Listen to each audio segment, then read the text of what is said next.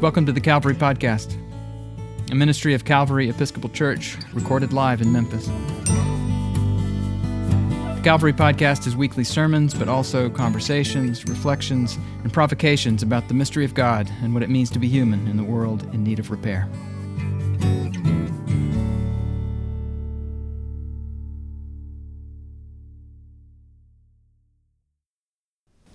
He was lifted up and a cloud took him out of their sight.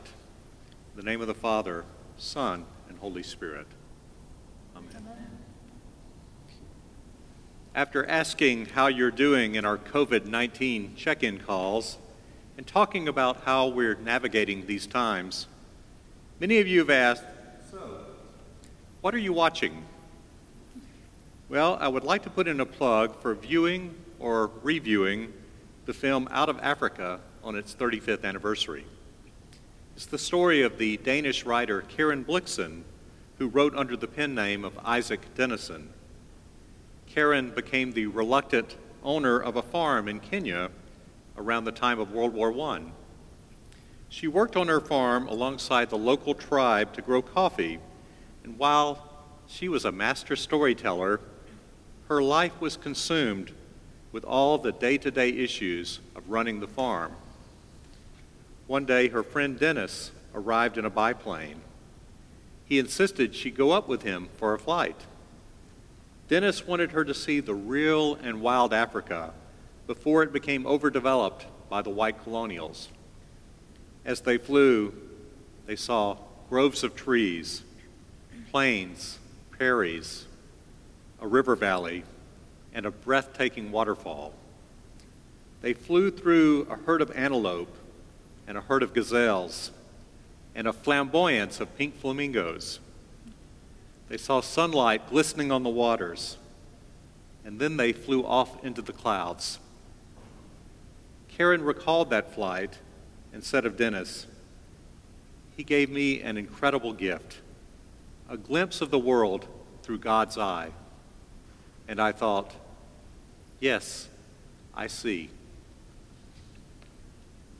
In our scripture passage from Acts, the apostles meet with Jesus on a mountaintop one last time.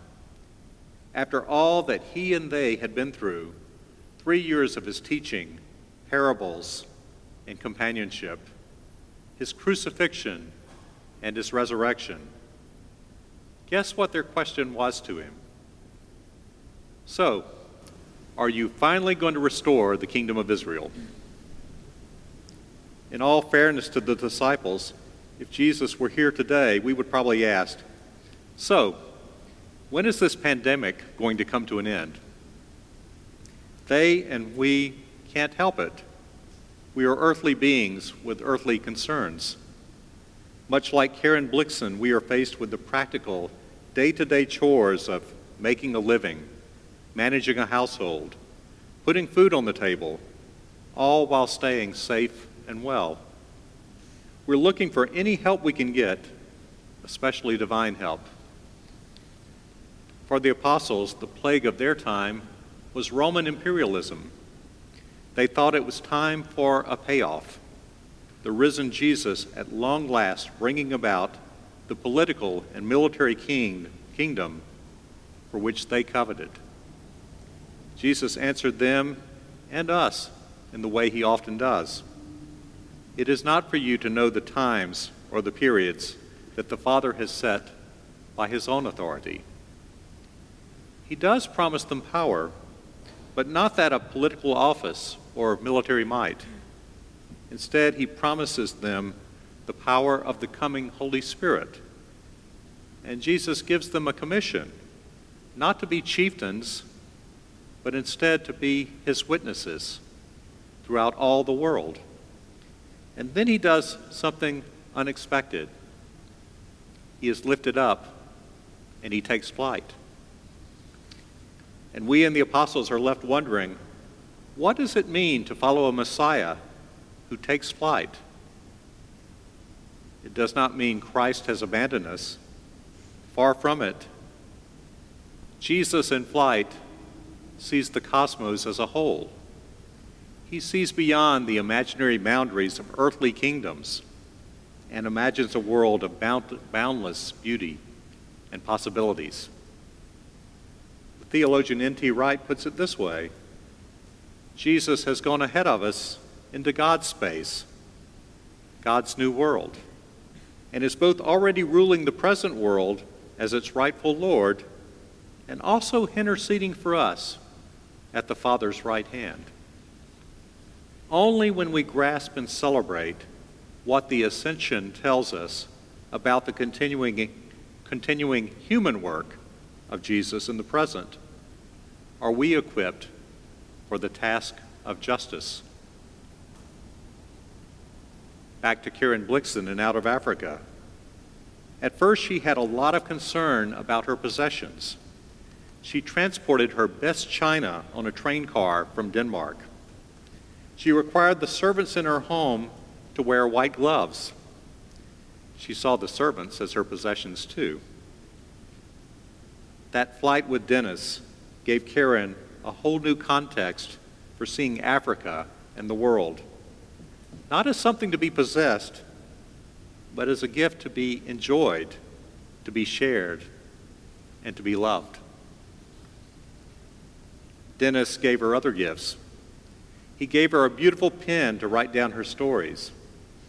He gave her his compass to find her way in uncharted territory. He gave her a camping trip to see the landscape and the animals up close. When her farm was lost due to a terrible fire, Karen was no longer worried about her status or possessions. Instead, she was worried about the servants she had employed, who were now her friends. She was so worried that they would still have a place to live and to farm, that she went to the ceremony welcoming the new British governor and his wife.